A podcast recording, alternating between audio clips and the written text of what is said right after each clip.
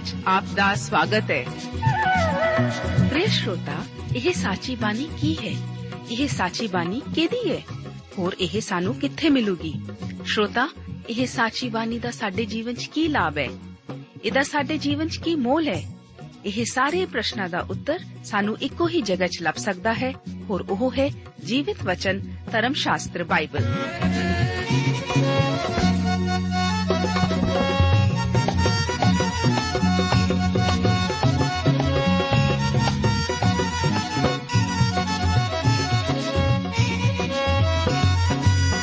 ਧਰਮ ਸ਼ਾਸਤਰ ਬਾਈਬਲ। ਉਹੀ ਜੀਵਿਤ ਵਚਨ ਦਾ ਅਸੀਂ ਇਸ ਕਾਰਜਕ੍ਰਮ ਵਿੱਚ ਅਧਿਐਨ ਕਰਾਂਗੇ।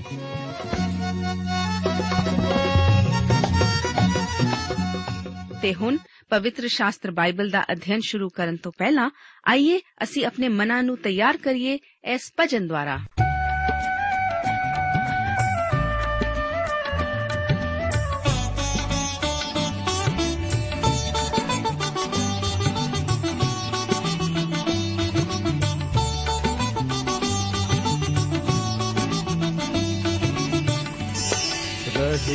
रहेगा नाम सदा कर मसीदा रहेगा नाम सदा कर मसीदा रहेगा जग तलक सूरज रहेगा रहेगा जग तलक सूरज रहेगा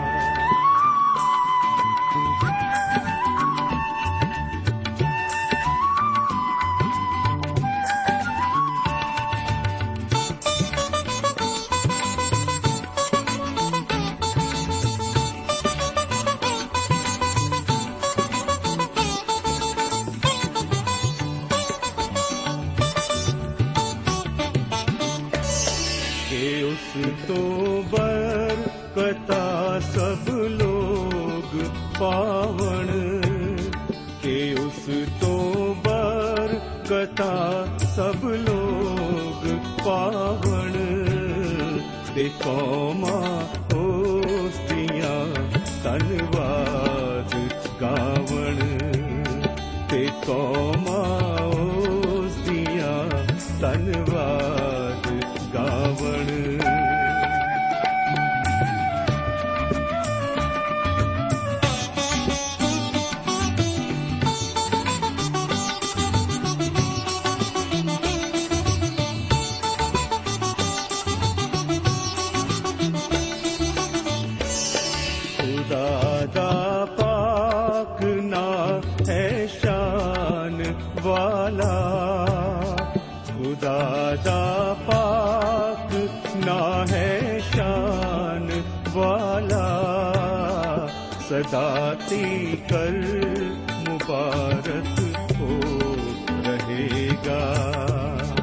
सदाती कर मुबारक हो रहेगा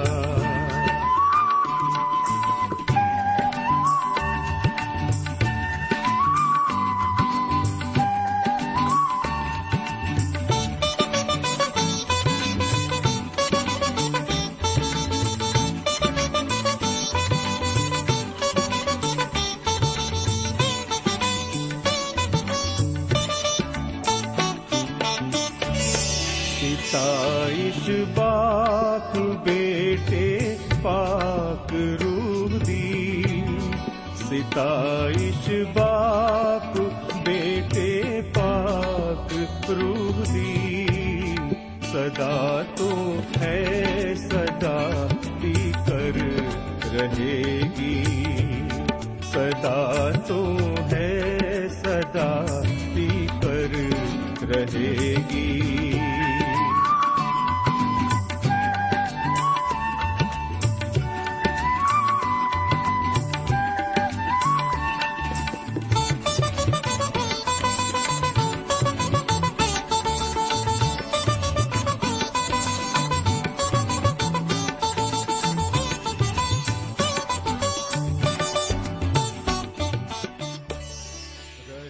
ਬਾਈਬਲ ਬਾਣੀ ਵਿੱਚ ਯੀਸ਼ੂ ਜੀ ਆਪਣੇ ਚੇਲਿਆਂ ਨੂੰ ਆਖਦੇ ਹਨ ਕਿ ਆਕਾਸ਼ ਅਤੇ ਧਰਤੀ ਦਾ ਸਾਰਾ ਇਖਤਿਆਰ ਮੈਨੂੰ ਦਿੱਤਾ ਗਿਆ ਹੈ। ਇਸ ਲਈ ਤੁਸੀਂ ਜਾ ਕੇ ਸਾਰੀਆਂ ਕੌਮਾਂ ਨੂੰ ਚੇਲੇ ਬਣਾਓ ਅਤੇ ਉਹਨਾਂ ਨੂੰ ਪਿਤਾ ਅਤੇ ਪੁੱਤਰ ਅਤੇ ਪਵਿੱਤਰ ਆਤਮਾ ਦੇ ਨਾਮ ਵਿੱਚ ਬਪਤਿਸਮਾ ਦਿਓ ਔਰ ਉਹਨਾਂ ਨੂੰ ਸਿਖਾਓ ਭਈ ਉਹਨਾਂ ਸਾਰੀਆਂ ਗੱਲਾਂ ਦੀ ਪਾਲਣਾ ਕਰਨ ਜਿਨ੍ਹਾਂ ਦਾ ਮੈਂ ਤੁਹਾਨੂੰ ਹੁਕਮ ਦਿੱਤਾ ਹੈ। ਅਤੇ ਵੇਖੋ ਮੈਂ ਯੁੱਗ ਦੇ ਅੰਤ ਤੀਕਰ ਹਰ ਵੇਲੇ ਤੁਹਾਡੇ ਨਾਲ ਹਾਂ। ਪਿਆਰੇ ਅਜ਼ੀਜ਼ੋ, ਅੱਜ ਦੇ ਇਸ ਬਾਈਬਲ ਅਧਿయਨ ਪ੍ਰੋਗਰਾਮ ਵਿੱਚ ਰਸੂਲਾਂ ਦੇ ਕਰਤੱਵ ਦੀ ਪੁਸਤਕ ਦੇ 14 ਅਧਿਆਏ ਬਾਰੇ ਅਧਿయਨ ਕਰਨ ਲਈ ਮੈਂ ਆਪ ਦਾ ਸਵਾਗਤ ਕਰਦਾ ਹਾਂ। ਇਸ ਅਧਿਆਏ ਵਿੱਚ ਗਲਾਤੀਆ ਦੇਸ਼ ਦੇ ਇੱਕ ਬਹੁਤ ਹੀ ਮੁਸ਼ਕਲ ਪ੍ਰਚਾਰ ਖੇਤਰ ਵਿੱਚ ਪੌਲਸ ਦੇ ਦਾਖਲੇ ਦਾ ਜ਼ਿਕਰ ਹੈ। ਇਸ ਬਾਰੇ ਜ਼ਿਆਦਾ ਜਾਣਕਾਰੀ ਗਲਾਤੀਆਂ ਦੀ ਪੱਤਰੀ ਦਾ ਅਧਿਐਨ ਕਰਨ ਨਾਲ ਪ੍ਰਾਪਤ ਹੁੰਦੀ ਹੈ। ਇਹ ਪੌਲਸ ਦੀ ਸਭ ਤੋਂ ਵੱਧ ਕਠੋਰ ਪੱਤਰੀ ਸੀ। ਇੱਥੋਂ ਦਾ ਲੋਕਾਂ ਦਾ ਝੁਕਾਅ ਇੱਕ ਗਲਤ ਆਤਮਿਕ ਦਿਸ਼ਾ ਵੱਲ ਸੀ। ਉਹ ਲਗਾਤਾਰ ਮਾਰਗ ਤੋਂ ਭੜਕਦੇ ਜਾਂਦੇ ਸਨ। ਉਸ ਨੇ ਉਹਨਾਂ ਕਲੀਸਿਆਵਾਂ ਦਾ ਦੌਰਾ ਹੋਰਨਾਂ ਨਾਲੋਂ ਵੱਧ ਕੀਤਾ ਸੀ। ਇਸ ਰਾਜ ਦਾ ਨਾਂ ਗਲਾਤੀਆ ਸੀ ਅਤੇ ਉਹ ਗੌਲ ਜਾਤੀ ਦੇ ਲੋਕਾਂ ਤੋਂ ਇਹ ਨਾਂ ਦਿੱਤਾ ਗਿਆ ਸੀ, ਜਿਨ੍ਹਾਂ ਦੇ ਕਬੀਲੇ ਦੇ ਲੋਕ ਫਰਾਂਸ ਵਿੱਚ ਵਸ ਗਏ ਸਨ। ਚੌਥੀ ਸਦੀ ਈਸਵੀ ਪੂਰਵ ਵਿੱਚ ਉਹਨਾਂ ਨੇ ਰੋਮੀ ਰਾਜ ਉੱਤੇ ਹਮਲਾ ਕਰਕੇ ਇਸ ਨੂੰ ਨਾਸ਼ ਕਰ ਦਿੱਤਾ ਸੀ। ਬਾਅਦ ਵਿੱਚ ਉਹਨਾਂ ਨੇ ਯੂਨਾਨ ਵਿੱਚ ਦਾਖਲ ਹੋਏ ਅਤੇ 280 BC ਵਿੱਚ ਡੈਲਫੀ ਉੱਤੇ ਕਬਜ਼ਾ ਕਰ ਲਿਆ ਸੀ। ਇਹ ਯੋਧੇ ਲੋਕ ਸਨ ਅਤੇ ਇਹਨਾਂ ਨੇ ਏਸ਼ੀਆ ਮਾਈਨਰ ਇਲਾਕੇ ਵਿੱਚ ਜਲਦੀ ਹੀ ਆਪਣੇ ਆਪ ਨੂੰ ਸਥਾਪਿਤ ਕਰ ਲਿਆ ਸੀ। 199 ਈਸਵੀ ਪੂਰਵ ਵਿੱਚ ਰੋਮੀ ਰਾਜ ਨੇ ਇਹਨਾਂ ਨੂੰ ਆਪਣੇ ਅਧੀਨ ਕਰ ਲਿਆ ਸੀ ਅਤੇ ਇਹ ਇੱਕ ਪ੍ਰਾਂਤ ਬਣ ਗਿਆ। ਉਹਨਾਂ ਦੀਆਂ ਸਰਹੱਦਾਂ ਬਦਲਦੀਆਂ ਗਈਆਂ ਅਤੇ ਕਈ ਸਾਲਾਂ ਤੱਕ ਉਹਨਾਂ ਨੇ ਆਪਣੇ ਰੀਤ ਰਿਵਾਜ ਅਤੇ ਭਾਸ਼ਾ ਕਾਇਮ ਰੱਖੀ। ਜੋ ਕਲੀਸਿਆਵਾਂ ਪੌਲਸ ਰਸੂਲ ਨੇ ਇਸ ਪ੍ਰਚਾਰ ਫੇਰੀ ਦੇ ਦੌਰਾਨ ਸਥਾਪਿਤ ਕੀਤੀਆਂ ਸਨ, ਉਹ ਇੱਕ ਸਮੇਂ ਗਲਾਤੀਆ ਪ੍ਰਾਂਤ ਦੇ ਇਲਾਕੇ ਵਿੱਚ ਸ਼ਾਮਲ ਕੀਤੀਆਂ ਗਈਆਂ ਸਨ। ਇਸੇ ਕਰਕੇ ਪੌਲਸ ਅਕਸਰ ਇਹੋ ਹੀ ਨਾਮ ਇਹਨਾਂ ਕਲੀਸਿਆਵਾਂ ਨੂੰ ਦਿੰਦਾ ਹੈ। ਇਹਨਾਂ ਲੋਕਾਂ ਬਾਰੇ ਕਿਹਾ ਗਿਆ ਹੈ ਕਿ ਇਹ ਲੋਕ ਆਪਣੇ ਇਰਾਦੇ ਵਿੱਚ ਚੰਚਲ ਜਾਂ ਅਸਥਿਰ, ਤਬਦੀਲੀ ਦੇ ਸ਼ੌਕੀਨ ਅਤੇ ਵਿਸ਼ਵਾਸਯੋਗ ਨਹੀਂ ਸਨ। ਅਸਲ ਵਿੱਚ ਇਹਨਾਂ ਨੂੰ ਪੌਲਸ ਦੀ ਇਸ ਕਠੋਰ ਪੱਤਰੀ ਦੀ ਹੀ ਜ਼ਰੂਰਤ ਵੀ ਸੀ। ਮਨੁੱਖ ਅੱਜ ਵੀ ਚੰਗਾ ਹੀ ਹੈ। ਇਸੇ ਕਰਕੇ ਹੀ ਉਹ ਇਹਨਾਂ ਵੱਖ-ਵੱਖ ਵਾਦਾਂ ਅਤੇ ਗਲਤ ਸਿੱਖਿਆਵਾਂ ਦੇ ਪਿੱਛੇ ਵਾਰ-ਵਾਰ ਜਾਂਦਾ ਹੈ। ਇਸੇ ਕਰਕੇ ਇਸ ਭਾਗ ਦਾ ਅਧਿਐਨ ਸਾਡੇ ਲਈ ਬਹੁਤ ਮਹੱਤਵਪੂਰਨ ਹੈ। 14 ਅਧਿਆਏ ਉਸ ਦੀਆਂ 1 ਤੋਂ ਲੈ ਕੇ 7 ਆਇਤਾਂ ਵਿੱਚ ਇਕੋਨੀਅਮ ਦੀ ਸੇਵਾ ਦਾ ਜ਼ਿਕਰ ਇਸ ਤਰ੍ਹਾਂ ਹੈ। ਇੱਥੇ ਲਿਖਿਆ ਹੈ ਇਕੋਨੀਅਮ ਵਿੱਚ ਇਉਂ ਹੋਇਆ ਕਿ ਉਹ ਯਹੂਦੀਆਂ ਦੀ ਸਮਾਜ ਵਿੱਚ ਗਏ ਔਰ ਅਜਿਹਾ ਵਚਨ ਕੀਤਾ ਜੋ ਯਹੂਦੀਆਂ ਅਤੇ ਯੂਨਾਨੀਆਂ ਵਿੱਚੋਂ ਬਾਹਲੇ ਲੋਕਾਂ ਨੇ ਨੇਚਾ ਕੀਤੀ। ਪਰ ਉਹਨਾਂ ਯਹੂਦੀਆਂ ਨੇ ਜਿਨ੍ਹਾਂ ਨਾ ਮੰਨਿਆ, ਪਰਾਈਆਂ ਕੌਮਾਂ ਦੇ ਲੋਕਾਂ ਦੇ ਮਨਾਂ ਨੂੰ ਉਭਾਰ ਕੇ ਭਾਈਆਂ ਦੀ ਵੱਲੋਂ ਬੁਰਾ ਕਰ ਦਿੱਤਾ। ਸੋ ਉਹ ਬਹੁਤ ਦਿਨ ਉੱਥੇ ਠਹਿਰੇ ਅਤੇ ਪ੍ਰਭੂ ਦੇ ਆਸਰੇ ਬੇਧੜਕ ਉਪਦੇਸ਼ ਕਰਦੇ ਰਹੇ ਔਰ ਉਹਨਾਂ ਦੇ ਹੱਥੀਂ ਨਿਸ਼ਾਨ ਅਤੇ ਆਚਰਜ ਕੰਮ ਵਿਖਾਲ ਕੇ ਆਪਣੀ ਕਿਰਪਾ ਦੇ ਵਚਨ ਉੱਤੇ ਸਾਖੀ ਦਿੰਦਾ ਰਿਹਾ। ਪਰ ਨਗਰ ਦੇ ਲੋਕਾਂ ਵਿੱਚ ਫੁੱਟ ਪੈ ਗਈ ਅਤੇ ਕਈ ਯਹੂਦੀਆਂ ਦੀ ਵੱਲ ਅਤੇ ਕਈ ਰਸੂਲਾਂ ਦੀ ਵੱਲ ਹੋ ਗਏ। ਜਾਂ ਪਰਾਈਆਂ ਕੌਮਾਂ ਦੇ ਲੋਕਾਂ ਅਤੇ ਯਹੂਦੀਆਂ ਨੇ ਆਪਣੇ ਸਰਦਾਰਾਂ ਸਣੇ ਉਹਨਾਂ ਦੀ ਪਤ ਲਾਉਣ ਅਤੇ ਪਥਰਾਓ ਕਰਨ ਨੂੰ ਹੱਲਾ ਕੀਤਾ, ਤਾਂ ਉਹ ਇਹ ਮਾਲੂਮ ਕਰਕੇ ਲੁਕਾਉਨੀਆ ਨਗਰ, ਲੋਸਤਰਾ ਵਿੱਚ ਔਰ ਦਰਬੇ ਅਤੇ ਉਹਨਾਂ ਦੇ ਲਾਭ ਸ਼ਾਮ ਦੇ ਇਲਾਕੇ ਵਿੱਚ ਭੱਜ ਗਏ ਔਰ ਉੱਥੇ ਖੁਸ਼ਖਬਰੀ ਸੁਣਾਉਂਦੇ ਰਹੇ। ਨਕਸ਼ੇ ਵਿੱਚ ਗੌਰ ਕਰਨ ਨਾਲ ਪਤਾ ਲੱਗਦਾ ਹੈ ਕਿ ਉਹ ਕੁਪਰਸ ਨਾਮਕ ਟਾਪੂ ਦੀ ਲੰਬਾਈ ਵਿੱਚੋਂ ਗੁਜ਼ਰਦੇ ਹੋਏ ਪੈਂਫੀਲੀਆ ਵਿੱਚ ਪਿਰਗਾ ਨੂੰ ਚਲੇ ਗਏ। ਇਸ ਤੋਂ ਬਾਅਦ ਉਹ ਅੰਤਾਕੀਆ, ਇਕੂਨੀਅਮ, ਲੋਸਤਰਾ ਅਤੇ ਦਿਰਬੇ ਦੇ ਦੇਸ਼ ਵਿੱਚ ਚਲੇ ਗਏ। ਇਹ ਗਲਾਤੀਆਂ ਦੇ ਸ਼ਹਿਰ ਸਨ। ਇਸ ਤਰ੍ਹਾਂ ਹੁਣ ਉਹ ਏਸ਼ੀਆ ਮਾਈਨਰ ਦੇ ਠੀਕ ਵਿਚਕਾਰ ਸਨ। ਪੌਲਸ ਅਤੇ ਬਰਨਾਵਾਸ ਦੇ ਪ੍ਰਚਾਰ ਦੁਆਰਾ ਲੋਕ ਆਪਸ ਵਿੱਚ ਹੀ ਵੰਡੇ ਗਏ ਸਨ। ਆਪ ਨੂੰ ਯਾਦ ਰੱਖਣਾ ਪਵੇਗਾ ਕਿ ਇਹ ਪੌਲਸ ਅਤੇ ਵਰਨਾਵਾਸ ਵੀ ਦੋਵੇਂ ਯਹੂਦੀ ਹੀ ਸਨ। ਉਹ ਹਮੇਸ਼ਾ ਪਹਿਲਾਂ ਯਹੂਦੀਆਂ ਕੋਲ ਹੀ ਗਏ ਅਤੇ ਉਹਨਾਂ ਨੇ ਯਹੂਦੀਆਂ ਦੇ ਪ੍ਰਾਰਥਨਾ ਘਰ ਤੋਂ ਹੀ ਗੈਰ ਕੌਮਾਂ ਵੱਲ ਜਾਣਾ ਸ਼ੁਰੂ ਕੀਤਾ ਸੀ। ਕਿਉਂਕਿ ਇਕੋਨੀਅਮ ਵਿੱਚ ਉਹਨਾਂ ਦੇ ਪ੍ਰਚਾਰ ਨੂੰ ਚੰਗੀ ਤਰ੍ਹਾਂ ਗ੍ਰਹਿਣ ਨਹੀਂ ਸੀ ਕੀਤਾ ਗਿਆ, ਇਸ ਕਰਕੇ ਉਹ ਲੁਸਤਰਾ ਦਰਬੇ ਨੂੰ ਚਲੇ ਗਏ ਸਨ। ਪਰ ਜਦੋਂ ਉਹ ਆਪਣੀ ਵਾਪਸੀ ਦੀ ਯਾਤਰਾ ਲਈ ਆ ਰਹੇ ਸਨ, ਤਦ ਦੁਬਾਰਾ ਫਿਰ ਇਕੋਨੀਅਮ ਵਿੱਚ ਹੀ ਹੋ ਕੇ ਗਏ ਸਨ। ਇਸ ਕਰਕੇ ਹੋ ਸਕਦਾ ਹੈ ਕਿ ਕੁਝ ਵਿਸ਼ਵਾਸੀ ਉੱਥੇ ਜ਼ਰੂਰ ਹੋਣ। 14 ਅਧਿਆਏ ਉਸ ਦੀਆਂ 8 ਤੋਂ ਲੈ ਕੇ 28 ਆਇਤਾਂ ਵਿੱਚ ਲੁਸਤਰਾ ਵਿਖੇ ਵਾਪਰੀਆਂ ਘਟਨਾਵਾਂ ਦਾ ਜ਼ਿਕਰ ਹੈ। 8 ਤੋਂ ਲੈ ਕੇ 18 ਆਇਤਾਂ ਦੇ ਵਚਨ ਇਸ ਤਰ੍ਹਾਂ ਹਨ। ਇਸ ਵਿੱਚ ਅਸੀਂ ਪੜ੍ਹਦੇ ਹਾਂ ਕਿ ਲੁਸਤਰਾ ਵਿੱਚ ਇੱਕ ਮਨੁੱਖ ਪੈਰਾਂ ਤੋਂ ਨਿਰਬਲ ਬੈਠਾ ਸੀ। ਜਿਹੜਾ ਜਮਾਂਦਰੂ ਲੰਗਾ ਸੀ ਔਰ ਕਦੇ ਨਹੀਂ ਸੀ ਤੁਰਿਆ। ਉਸ ਨੇ ਪੌਲਸ ਨੂੰ ਗੱਲਾਂ ਕਰਦਿਆਂ ਸੁਣਿਆ ਅਤੇ ਇਸ ਨੇ ਉਹਦੀ ਵੱਲ ਧਿਆਨ ਕਰਕੇ ਜਾਂ ਵੇਖਿਆ ਭਈ ਇਹਦੇ ਵਿੱਚ ਚੰਗਾ ਹੋਣ ਦੀ ਨਿਚਾ ਹੈ, ਤਾਂ ਉੱਚੀ ਦੇ ਕੇ ਬੋਲਿਆ ਕਿ ਆਪਣੇ ਪੈਰਾਂ ਉੱਤੇ ਸਿੱਧਾ ਖੜਾ ਹੋ। ਤਾਂ ਉਹ ਉਛਲ ਕੇ ਤੁਰਨ ਲੱਗ ਪਿਆ। ਜਦ ਉਹਨਾਂ ਲੋਕਾਂ ਨੇ ਜੋ ਕੁਝ ਪੌਲਸ ਨੇ ਕੀਤਾ ਸੀ ਵੇਖਿਆ ਤਦ ਉਹ ਲੁਕਾਉਨੀਆਂ ਦੀ ਬੋਲੀ ਵਿੱਚ ਉੱਚੀ ਆਵਾਜ਼ ਨਾਲ ਆਖਣ ਲੱਗੇ, ਭਈ ਦੇਵਤੇ ਮਾਨਸ ਰੂਪ ਧਾਰ ਕੇ ਸਾਡੇ ਕੋਲ ਉਤਰੇ ਹਨ।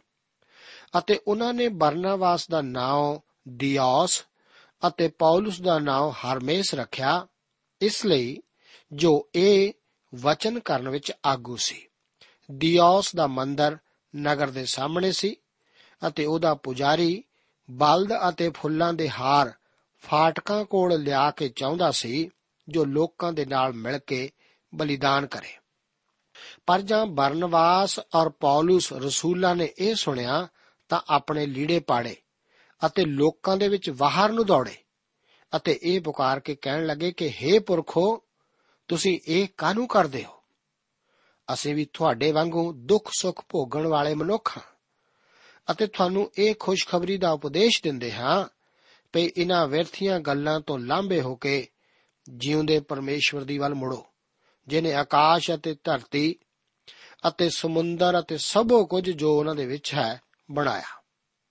ਉਸ ਨੇ ਅਗਲਿਆਂ ਸਮਿਆਂ ਵਿੱਚ ਸਾਰੀਆਂ ਕੌਮਾਂ ਨੂੰ ਆਪੋ ਆਪਣੇ ਰਾਹ ਉੱਤੇ ਚੱਲਣ ਦਿੱਤਾ, ਤਾਂ ਵੀ ਉਹਨੇ ਆਪ ਨੂੰ ਬਿਨਾਂ ਸਾਖੀ ਨਾ ਛੱਡਿਆ।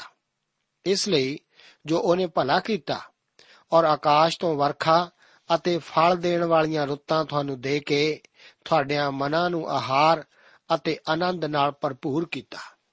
ਇਹ ਗੱਲਾਂ ਕਹਿ ਕੇ ਉਹਨਾਂ ਨੇ ਮਸਾਂ ਮਸਾਂ ਲੋਕਾਂ ਨੂੰ ਹਟਾਇਆ ਜੋ ਉਹਨਾਂ ਦੇ ਅੱਗੇ ਬਲੀਦਾਨ ਨਾ ਕਰਨ। ਜਿਸ ਤਰ੍ਹਾਂ ਕਿ ਅਸੀਂ ਪਹਿਲਾਂ ਹੀ ਦੇਖ ਚੁੱਕੇ ਹਾਂ ਕਿ ਪੌਲਸ ਅਤੇ ਵਰਨਾਵਾਸ ਕੋਲ ਵੀ ਬਾਕੀ ਰਸੂਲਾਂ ਦੇ ਵਰਦਾਨਾਂ ਦੀ ਤਰ੍ਹਾਂ ਚਿੰਨ੍ਹਾਂ ਨੂੰ ਦਿਖਾਉਣ ਦੇ ਵਰਦਾਨ ਹੈ ਸਨ। ਉਹ ਇਹਨਾਂ ਥਾਵਾਂ ਨੂੰ ਨਵੇਂ ਨੇਮ ਤੋਂ ਬਗੈਰ ਹੀ ਖੁਸ਼ਖਬਰੀ ਦੇ ਸੰਦੇਸ਼ ਨੂੰ ਲੈ ਕੇ ਆਏ ਸਨ। ਉਹਨਾਂ ਦੇ ਇਖਤਿਆਰ ਕੀ ਸਨ? ਉਹ ਕਿਸ ਤਰ੍ਹਾਂ ਸਿੱਧ ਕਰ ਸਕਦੇ ਸਨ ਕਿ ਉਹਨਾਂ ਦਾ ਸੰਦੇਸ਼ ਸੱਚਮੁੱਚ ਪਰਮੇਸ਼ਰ ਕੋਲੋਂ ਹੀ ਸੀ? ਇਹ ਚਿੰਨ ਦਿਖਾਉਣ ਦੇ ਵਰਦਾਨ ਹੀ ਇਹਨਾਂ ਦਾ ਇਖਤਿਆਰ ਸੀ। ਇਹਨਾਂ ਵਰਦਾਨਾਂ ਦੀ ਉਹਨਾਂ ਨੂੰ ਜ਼ਰੂਰਤ ਸੀ। ਅੱਜ ਸਾਡੇ ਕੋਲ ਪੂਰਨ ਬਾਈਬਲ ਧਰਮ ਸ਼ਾਸਤਰ ਹੈ। ਅਤੇ ਜੋ ਅੱਜ ਕੱਲ ਲੋਕਾਂ ਨੂੰ ਜ਼ਰੂਰਤ ਹੈ, ਉਹ ਇਹੀ ਹੈ ਕਿ ਉਹ ਬਾਈਬਲ ਧਰਮ ਸ਼ਾਸਤਰ ਦਾ ਅਧਿਐਨ ਕਰਕੇ ਜਾਣਨ ਕਿ ਇਹ ਸਾਨੂੰ ਕੀ ਆਖਦਾ ਹੈ। ਕੁਝ ਦਿਨ ਪਹਿਲਾਂ ਮੈਂ ਇੱਕ ਬਹੁਤ ਹੀ ਖੁੱਲਦਿਲੇ ਅਤੇ ਮੇਲ ਮਲਾਪੀ ਮਨੁੱਖ ਨਾਲ ਜਾ ਰਿਹਾ ਸੀ। ਉਹ ਇੱਕ ਵਜਿਆ ਹੋਇਆ ਮਨੁੱਖ ਨਹੀਂ ਹੈ। ਉਸਨੇ ਮੈਨੂੰ ਸਾਫ਼-ਸਾਫ਼ ਦੱਸ ਦਿੱਤਾ ਕਿ ਉਹ ਤਾਂ ਇੱਧਰ-ਉੱਧਰ ਭਟਕ ਹੀ ਰਿਹਾ ਹੈ। ਮੈਂ ਉਸ ਨਾਲ ਪ੍ਰਭੂ ਯੀਸ਼ੂ ਮਸੀਹ ਦੀ ਖੁਸ਼ਖਬਰੀ ਬਾਰੇ ਗੱਲਬਾਤ ਕਰਨ ਦੀ ਕੋਸ਼ਿਸ਼ ਕੀਤੀ। ਉਹ ਖੁਸ਼ਖਬਰੀ ਦੀਆਂ ਅਸਲੀਅਤਾਂ ਬਾਰੇ ਇੰਨਾ ਹੀ ਜਾਣਦਾ ਹੀ ਸੀ, ਜਿੰਨਾ ਕਿ ਮੈਂ। ਕੀ ਆਪ ਹੋਰ ਕੁਝ ਵੀ ਜਾਣਦੇ ਹੋ? ਉਹ ਉਹਨਾਂ ਉੱਤੇ ਵਿਸ਼ਵਾਸ ਵੀ ਕਰਦਾ ਸੀ। ਉਸਨੇ ਦੱਸਿਆ ਕਿ ਉਹ ਵਿਸ਼ਵਾਸ ਕਰਦਾ ਸੀ ਕਿ ਯੀਸ਼ੂ ਜੀ ਮੋਏ ਅਤੇ ਦੁਬਾਰਾ ਜ਼ਿੰਦਾ ਹੋਏ ਸਨ ਅਤੇ ਉਸ ਨੂੰ ਵਿਸ਼ਵਾਸ ਸੀ ਕਿ ਜੇਕਰ ਉਹ ਆਪਣੀ ਨਿਚਾ ਉਸ ਉੱਤੇ ਕਰੇ ਤਾਂ ਯੀਸ਼ੂ ਜੀ ਉਸ ਨੂੰ ਬਚਾ ਲੈਣਗੇ। ਇਸ ਕਰਕੇ ਮੈਂ ਉਸ ਨੂੰ ਪੁੱਛਿਆ ਕਿ ਉਸ ਨੇ ਇਹ ਅਜਿਹਾ ਕਿਉਂ ਨਹੀਂ ਸੀ ਕੀਤਾ? ਤਦ ਉਸ ਨੇ ਕੁਝ ਨਾਵਾਂ ਦਾ ਜ਼ਿਕਰ ਕਰਨਾ ਸ਼ੁਰੂ ਕੀਤਾ। ਕੁਝ ਅਜਿਹੇ ਵਿਅਕਤੀਆਂ ਦੇ ਨਾਵਾਂ ਦਾ, ਜਿਨ੍ਹਾਂ ਦੀਆਂ ਜ਼ਿੰਦਗੀਆਂ ਉਹਨਾਂ ਦੇ ਵਿਸ਼ਵਾਸ ਦੇ ਇਕਰਾਰ ਨਾਲ ਮੇਲ ਨਹੀਂ ਸੀ ਖਾਂਦੀਆਂ। ਇਸ ਕਰਕੇ ਮੈਂ ਉਸ ਨੂੰ ਕਿਹਾ, ਪਰਮੇਸ਼ਵਰ ਦੇ ਵਾਸਤੇ ਆਪਣੀਆਂ ਅੱਖਾਂ ਮਨੁੱਖਾਂ ਦੇ ਵੱਲ ਦੇਖਣ ਤੋਂ ਦੂਰ ਕਰ। ਪਹਿਲੀ ਸ਼ਤਾਬਦੀ ਵਿੱਚ ਰਸੂਲਾਂ ਦੇ ਅਦਭੁਤ ਕੰਮ ਕੀਤੇ ਸਨ ਅਤੇ ਮਨੁੱਖਾਂ ਨੇ ਆਪਣੀਆਂ ਅੱਖਾਂ ਰਸੂਲਾਂ ਉੱਤੇ ਹੀ ਲਗਾ ਲਈਆਂ ਸਨ। ਇਸ ਕਰਕੇ ਇਹ ਜ਼ਰੂਰੀ ਸੀ ਕਿ ਉਹਨਾਂ ਦੀਆਂ ਅੱਖਾਂ ਨੂੰ ਰਸੂਲਾਂ ਤੋਂ ਪਰੇ ਕੀਤਾ ਜਾਂਦਾ ਅਤੇ ਉਸ ਪੁਸਤਕ ਵੱਲ ਲਿਜਾਇਆ ਜਾਂਦਾ ਜੋ ਕਿ ਪ੍ਰਭੂ ਯੀਸ਼ੂ ਮਸੀਹ ਨੂੰ ਪੇਸ਼ ਕਰੇ। ਆਪ ਨੂੰ ਜ਼ਰੂਰਤ ਹੈ ਕਿ ਆਪ ਆਪਣਾ ਧਿਆਨ ਪਰਮੇਸ਼ਵਰ ਦੇ ਵਚਨ ਵੱਲ ਲਗਾਓ ਅਤੇ ਇਹ ਸਿੱਖੋ ਕਿ ਪਰਮੇਸ਼ਵਰ ਆਪ ਨੂੰ ਕੀ ਆਖਦਾ ਹੈ। ਉਹ ਦੱਸਦਾ ਹੈ ਕਿ ਜਿਸ ਗੱਲ ਦਾ ਮਹੱਤਵ ਹੈ, ਉਹ ਇਹ ਹੈ ਕਿ ਯੀਸ਼ੂ ਮਸੀਹ ਦੁਆਰਾ ਪਰਮੇਸ਼ਵਰ ਨਾਲ ਸਾਡਾ ਵਿਅਕਤੀਗਤ ਸੰਬੰਧ, ਜਦੋਂ ਇੱਕ ਦਿਨ ਆਪ ਪ੍ਰਭੂ ਯੀਸ਼ੂ ਮਸੀਹ ਦੇ ਅੱਗੇ ਖੜੇ ਹੋਵੋਗੇ, ਤਾਂ ਇਹ ਬਾਕੀ ਸਾਰੇ ਮਨੁੱਖ ਤਾਂ ਆਪ ਦੇ ਆਲੇ ਦੁਆਲੇ ਜਾਂ ਨੇੜੇ ਵੀ ਨਹੀਂ ਢੁੱਕ ਸਕਣਗੇ। ਉੱਥੇ ਜੋ ਸਵਾਲ ਪੁੱਛਿਆ ਜਾਵੇਗਾ, ਉਹ ਤਾਂ ਸਿਰਫ ਪ੍ਰਭੂ ਯੀਸ਼ੂ ਮਸੀਹ ਨਾਲ ਆਪ ਦਾ ਵਿਅਕਤੀਗਤ ਸੰਬੰਧ ਹੀ ਹੋਵੇਗਾ, ਜਿਵੇਂ ਕਿ ਪਰਮੇਸ਼ਵਰ ਦੀ ਬਾਣੀ ਵਿੱਚ ਇਸ ਦਾ ਬਿਆਨ ਕੀਤਾ ਗਿਆ ਹੈ। ਇਸੇ ਕਰਕੇ ਸਿਰਫ ਪਰਮੇਸ਼ਵਰ ਦੇ ਵਚਨ ਵੱਲ ਹੀ ਮੁੜੋ। ਮੈਂ ਆਪ ਨੂੰ ਦੱਸ ਦੇਵਾਂ ਕਿ ਮੈਂ ਇਸ ਵਿਅਕਤੀ ਨਾਲ ਬਹੁਤ ਦੂਰ ਤੱਕ ਨਹੀਂ ਸੀ ਗਿਆ ਕਿ ਉਹ ਕਹਿਣ ਲੱਗਾ, ਉਸ ਨੂੰ ਤਾਂ ਇੱਕ ਨਵੀਂ ਗੱਲ ਦਾ ਹੀ ਪਤਾ ਲੱਗਾ ਹੈ। ਜਿਸ ਬਾਰੇ ਉਸ ਨੇ ਇਸ ਤੋਂ ਪਹਿਲਾਂ ਕਦੇ ਨਹੀਂ ਸੀ ਸੁਣਿਆ। ਉਸ ਨੇ ਸੋਚਿਆ ਕਿ ਉਹ ਵੀ ਇਸ ਦੀ ਕੋਸ਼ਿਸ਼ ਕਰ ਸਕਦਾ ਸੀ। ਮੈਂ ਉਸ ਨੂੰ ਫਿਰ ਹੌਸਲਾ ਦਿੱਤਾ ਕਿ ਉਹ ਆਪਣੀ ਨਜ਼ਰ ਦੂਸਰੇ ਮਸੀਹੀਆਂ ਤੋਂ ਪਰੇ ਕਰੇ, ਕਿਉਂਕਿ ਸਾਡੇ ਸਭ ਦੇ ਪੈਰ ਮਿੱਟੀ ਦੇ ਹੀ ਹਨ। ਲੁਸਤਰਾ ਵਿਖੇ ਲੋਕ ਪੌਲਸ ਅਤੇ ਬਰਨਾਬਾਸ ਵੱਲ ਤੱਕ ਰਹੇ ਸਨ। 11 ਆਇਤ ਵਿੱਚ ਅਸੀਂ ਦੇਖਦੇ ਹਾਂ ਕਿ ਇਸ ਵਿਅਕਤੀ ਨੂੰ ਵਿਸ਼ਵਾਸ ਸੀ ਕਿ ਉਹ ਚੰਗਾ ਕੀਤਾ ਜਾ ਸਕਦਾ ਸੀ। ਜਦੋਂ ਪੌਲਸ ਨੇ ਉਸ ਨੂੰ ਆਪਣੇ ਪੈਰਾਂ ਉੱਤੇ ਖੜੇ ਹੋਣ ਲਈ ਆਖਿਆ, ਉਹ ਕੁੱਦਿਆ ਅਤੇ ਚੱਲਣ ਲੱਗਾ। ਯਾਦ ਰੱਖੋ ਕਿ ਜੋ ਲੋਕ ਇਸ ਇਲਾਕੇ ਵਿੱਚ ਰਹਿੰਦੇ ਸਨ, ਉਹ ਗੈਰ ਜਾਤੀ ਲੋਕ ਸਨ। ਜਦੋਂ ਉਹਨਾਂ ਨੇ ਇਹ ਸਭ ਦੇਖਿਆ ਜੋ ਕਿ ਪੌਲਸ ਨੇ ਕੀਤਾ ਸੀ, ਤਾਂ ਉਹ ਉੱਚੀ ਉੱਚੀ ਆਖਣ ਲੱਗੇ ਕਿ ਕੋਈ ਦੇਵਤੇ ਮਾਨਸ ਰੂਪ ਧਾਰ ਕੇ ਸਾਡੇ ਕੋਲ ਉਤਰੇ ਹਨ। ਉਹਨਾਂ ਦੀਆਂ ਨਜ਼ਰਾਂ ਪੌਲਸ ਅਤੇ ਬਰਨਾਵਾਸ ਉੱਤੇ ਲੱਗੀਆਂ ਹੋਈਆਂ ਸਨ। ਉਹ ਸੱਚਮੁੱਚ ਉਹਨਾਂ ਨੂੰ ਵੇਖ ਕੇ ਉਤੇਜਿਤ ਹੋ ਉੱਠੇ ਸਨ। ਪੌਲਸ ਇਸ ਟੋਲੀ ਦਾ ਮੁੱਖ ਵਕਤਾ ਅਤੇ ਆਗੂ ਸੀ ਅਤੇ ਲੋਕ ਉਸ ਦੇਵਤੇ ਉੱਤੇ ਟਿਕਣਾ ਚਾਹੁੰਦੇ ਸਨ। ਹੁਣ ਉਹ ਬਲੀ ਅਤੇ ਫੁੱਲਾਂ ਦੇ ਹਾਰ ਲੈ ਕੇ ਉਹਨਾਂ ਨੂੰ ਡੰਡੌਤ ਕਰਨ ਵਾਲੇ ਹੀ ਸਨ। ਕਿੰਨੇ ਚੰਚਲ ਹਨ ਇਹ ਲੋਕ। ਕੀ ਲੋਕ ਅੱਜ ਵੀ ਇਸੇ ਤਰ੍ਹਾਂ ਨਹੀਂ ਕਰਦੇ? ਇੱਕ ਸਾਲ ਉਹ ਕੋਈ ਖਿਡਾਰੀ, ਫਿਰ ਕੋਈ ਸਿਆਸਤਦਾਨ, ਫਿਰ ਕੋਈ ਹੋਰ ਖਿਡਾਰੀ ਅਤੇ ਦੁਬਾਰਾ ਫਿਰ ਕੋਈ ਸਿਆਸਤਦਾਨ ਲੋਕਾਂ ਦਾ ਦੇਵਤਾ ਬਣਿਆ ਰਹਿੰਦਾ ਹੈ। ਫਿਰ ਦੂਸਰੇ ਸਾਲ ਕੋਈ ਹੋਰ ਨਵਾਂ ਦੇਵਤਾ ਆ ਠਹਿਕਦਾ ਹੈ। ਪ੍ਰਚਾਰਕਾਂ ਬਾਰੇ ਵੀ ਲੋਕ ਇਸੇ ਤਰ੍ਹਾਂ ਹੀ ਕਰਦੇ ਹਨ। ਕੋਈ ਵੀ ਇੱਕ ਪਰਮੇਸ਼ਵਰ ਦੀ ਬਾਣੀ ਦਾ ਪ੍ਰਚਾਰ ਕਰ ਸਕਦਾ ਹੈ ਅਤੇ ਹਰ ਇੱਕ ਉਸ ਨੂੰ ਇੱਕ ਅਦਭੁਤ ਪ੍ਰਚਾਰਕ ਹੋਣਾ ਮੰਨੇਗਾ। ਅਤੇ ਅਗਲੇ ਹੀ ਦਿਨ ਉਹ ਉਸੇ ਨੂੰ ਸਲੀਬ ਉੱਤੇ ਲਟਕਾਉਣ ਲਈ ਤਿਆਰ ਹੋ ਜਾਂਦੇ ਹਨ। ਪੌਲਸ ਅਤੇ ਵਰਨਾਵਾਸ ਇਹ ਦੇਖ ਕੇ ਸਿਰਫ ਹੈਰਾਨ ਹੀ ਨਹੀਂ ਹੁੰਦੇ ਕਿ ਇਹ ਲੋਕ ਉਹਨਾਂ ਦੀ ਪੂਜਾ ਕਰਨ ਲਈ ਤਿਆਰ ਸਨ, ਪਰ ਉਹ ਤਾਂ ਦੰਗ ਹੀ ਰਹਿ ਜਾਂਦੇ ਹਨ। ਉਹ ਭੱਜ ਕੇ ਉਹਨਾਂ ਕੋਲ ਆਉਂਦੇ ਅਤੇ ਆਖਦੇ ਹਨ ਕਿ ਅਸੀਂ ਵੀ ਤੁਹਾਡੇ ਵਾਂਗੂ ਦੁੱਖ ਸੁੱਖ ਭੋਗਣ ਵਾਲੇ ਮਨੁੱਖ ਹਾਂ। ਆਪ ਨੂੰ ਯਾਦ ਹੋਵੇਗਾ ਕਿ ਜਦੋਂ ਕੋਰਨੇਲੀਅਸ ਨੇ ਪਾਤਰਸ ਅੱਗੇ ਮੱਥਾ ਟੇਕਣ ਲਈ ਆਪਣੇ ਆਪ ਨੂੰ ਝੁਕਾਇਆ ਸੀ, ਤਦ ਪਾਤਰਸ ਨੇ ਵੀ ਇਹੋ ਹੀ ਕੋਰਨੇਲੀਅਸ ਨੂੰ ਆਖਿਆ ਸੀ, ਸੱਚਮੁੱਚ ਸਾਨੂੰ ਕਿਸੇ ਨੂੰ ਵੀ ਕਿਸੇ ਅੱਗੇ ਮੱਥਾ ਟੇਕਣ ਲਈ ਨਹੀਂ ਝੁਕਣਾ ਚਾਹੀਦਾ। ਇੱਕ ਮਸੀਹੀ ਨੂੰ ਇੰਨੀ ਚਾਪਲੂਸੀ ਨਹੀਂ ਕਰਨੀ ਚਾਹੀਦੀ ਕਿ ਉਹ ਝੁੱਕ ਕੇ ਕਿਸੇ ਦੇ ਪੈਰਾਂ ਨੂੰ ਚੁੰਮੇ? ਬਦਕਿਸਮਤੀ ਨਾਲ ਮਸੀਹੀ ਸੇਵਾ ਵਿੱਚ ਵੀ ਅਸੀਂ ਕਈ ਲੋਕਾਂ ਨੂੰ ਇਹੋ ਜਿਹੀ ਆਸ ਰੱਖਦੇ ਦੇਖਦੇ ਹਾਂ ਕਿ ਦੂਸਰੇ ਲੋਕ ਉਹਨਾਂ ਨੂੰ ਮੱਥਾ ਟੇਕਣ। ਇਹ ਕਿੰਨਾ ਭਿਆਨਕ ਹੈ। ਪੌਲਸ ਹੁਣ ਇਹਨਾਂ ਲੋਕਾਂ ਦਾ ਧਿਆਨ ਜਿਉਂਦੇ ਅਤੇ ਸੱਚੇ ਪਰਮੇਸ਼ਰ ਵੱਲ ਖਿੱਚਦਾ ਹੈ, ਜੋ ਕਿ ਰਚਨਹਾਰ ਪਰਮੇਸ਼ਵਰ ਹੈ।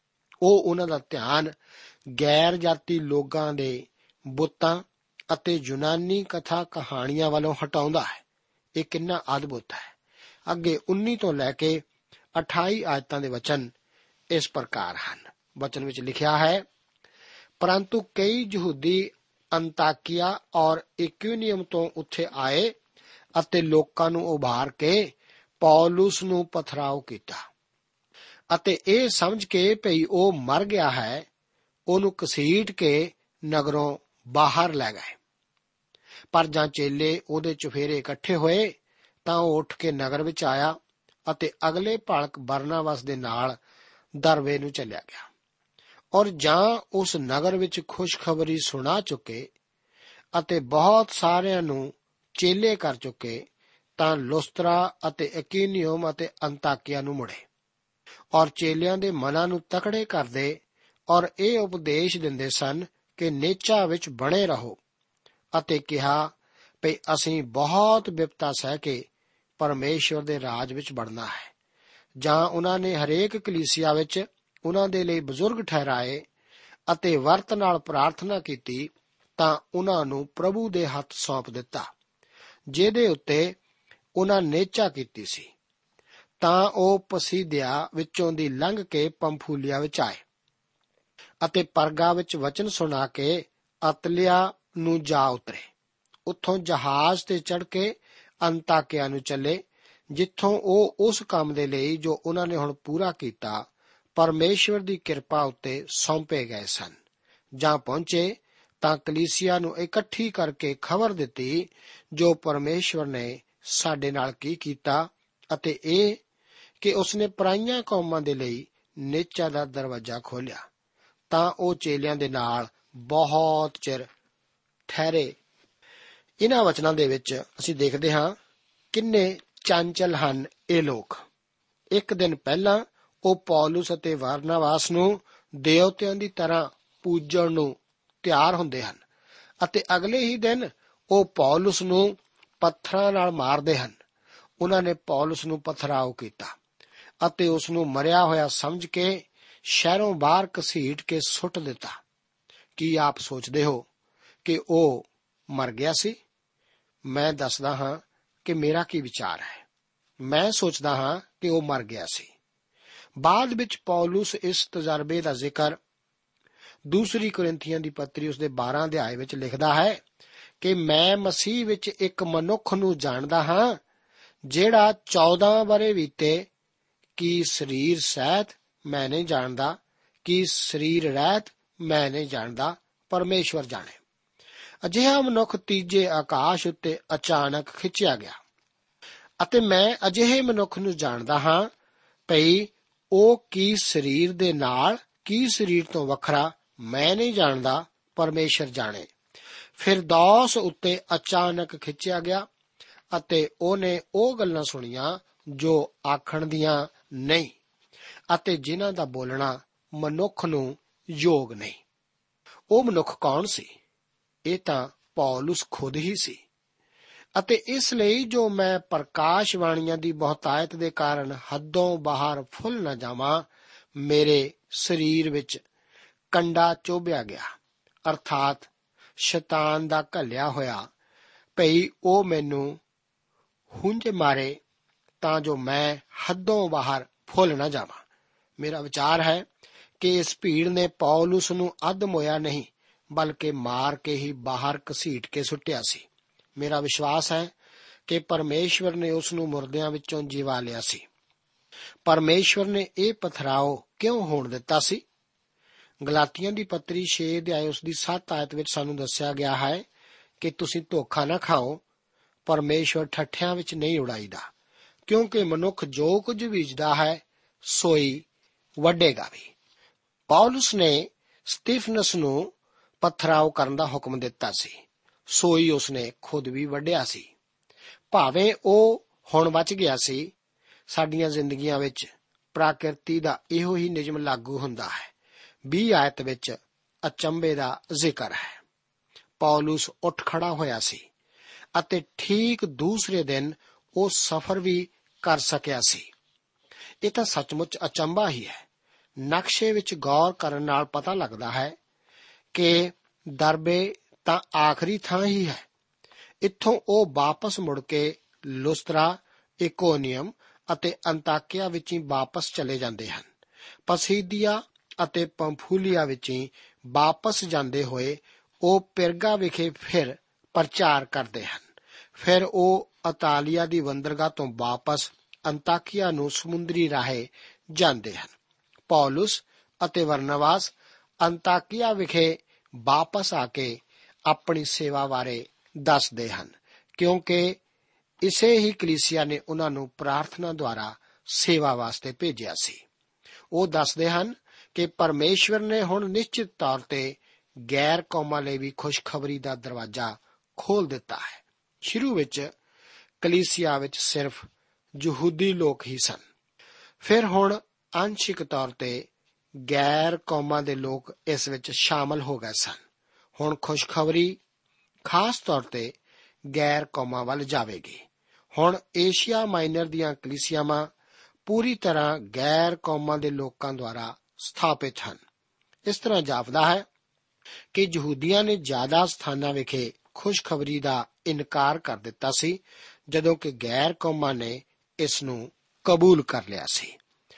ਅਸੀਂ ਦੇਖਾਂਗੇ ਅਗਲੇ ਪ੍ਰੋਗਰਾਮ ਵਿੱਚ ਕਿ ਕਿਸ ਤਰ੍ਹਾਂ ਪਰਮੇਸ਼ਵਰ ਆਪਣੀ ਉਸ ਸਿੱਧ ਮਨਸਾ ਦੇ ਅਨੁਸਾਰ ਗੈਰ ਕੌਮਾਂ ਦੇ ਲੋਕਾਂ ਨੂੰ ਅਤੇ ਯਹੂਦੀਆਂ ਨੂੰ ਵੀ ਆਪਣੇ ਪਵਿੱਤਰ ਵਚਨ ਦੇ ਪ੍ਰਚਾਰ ਦੇ ਦੁਆਰਾ ਬਚਾਉਂਦਾ ਗਿਆ। ਉਸ ਨੇ ਸਾਨੂੰ ਵੀ ਬਚਾਇਆ। ਪਰਮੇਸ਼ਰ ਦਾ ਸ਼ੁਕਰ ਹੋਵੇ।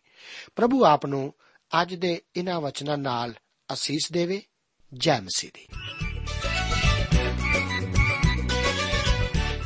ਦੋਸਤੋ, ਸਾਨੂੰ ਉਮੀਦ ਹੈ ਕਿ ਇਹ ਕਾਰਜਕ੍ਰਮ ਤੁਹਾਨੂੰ ਪਸੰਦ ਆਇਆ ਹੋਵੇਗਾ ਤੇ ਇਹ ਕਾਰਜਕ੍ਰਮ ਸੁਣ ਕੇ ਤੁਹਾਨੂੰ ਬਰਕਤਾਂ ਮਿਲੀਆਂ ਹੋਣਗੀਆਂ। ਜੇ ਤੁਸੀਂ ਇਹ ਕਾਰਜਕ੍ਰਮ ਦੇ ਬਾਰੇ ਕੁਝ ਪੁੱਛਣਾ ਚਾਹੁੰਦੇ ਹੋ, ਤੇ ਸਾਨੂੰ ਇਸ ਪਤੇ ਤੇ ਲਿਖੋ।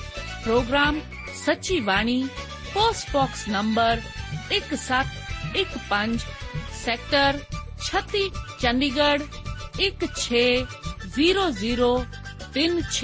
160036 ਪਤਾ ਇੱਕ ਵਾਰ ਫੇਰ ਸੁਣ ਲਓ programme Sachi Bani post box number 1715 sector 36 Chandigarh 160036 ਸਾਡਾ ਈਮੇਲ ਪਤਾ ਹੈ punjabi.ttb@twr.in ਪਤਾ ਇੱਕ ਵਾਰ ਫੇਰ ਸੁਣ ਲਓ punjabi.ttb@twr.in ਹੁਣ ਸਾਡੇ ਪ੍ਰੋਗਰਾਮ ਦਾ ਸਮੇਂ ਸਮਾਪਤ ਹੁੰਦਾ ਹੈ। ਉਮੀਦ ਹੈ ਅਗਲੇ ਪ੍ਰੋਗਰਾਮ ਵਿੱਚ ਤੁਹਾਡੇ ਨਾਲ ਫੇਰ ਪੇਂਟ ਹੋਏਗੀ। ਰੱਬ ਤੁਹਾਨੂੰ ਬਰਕਤ ਦੇ।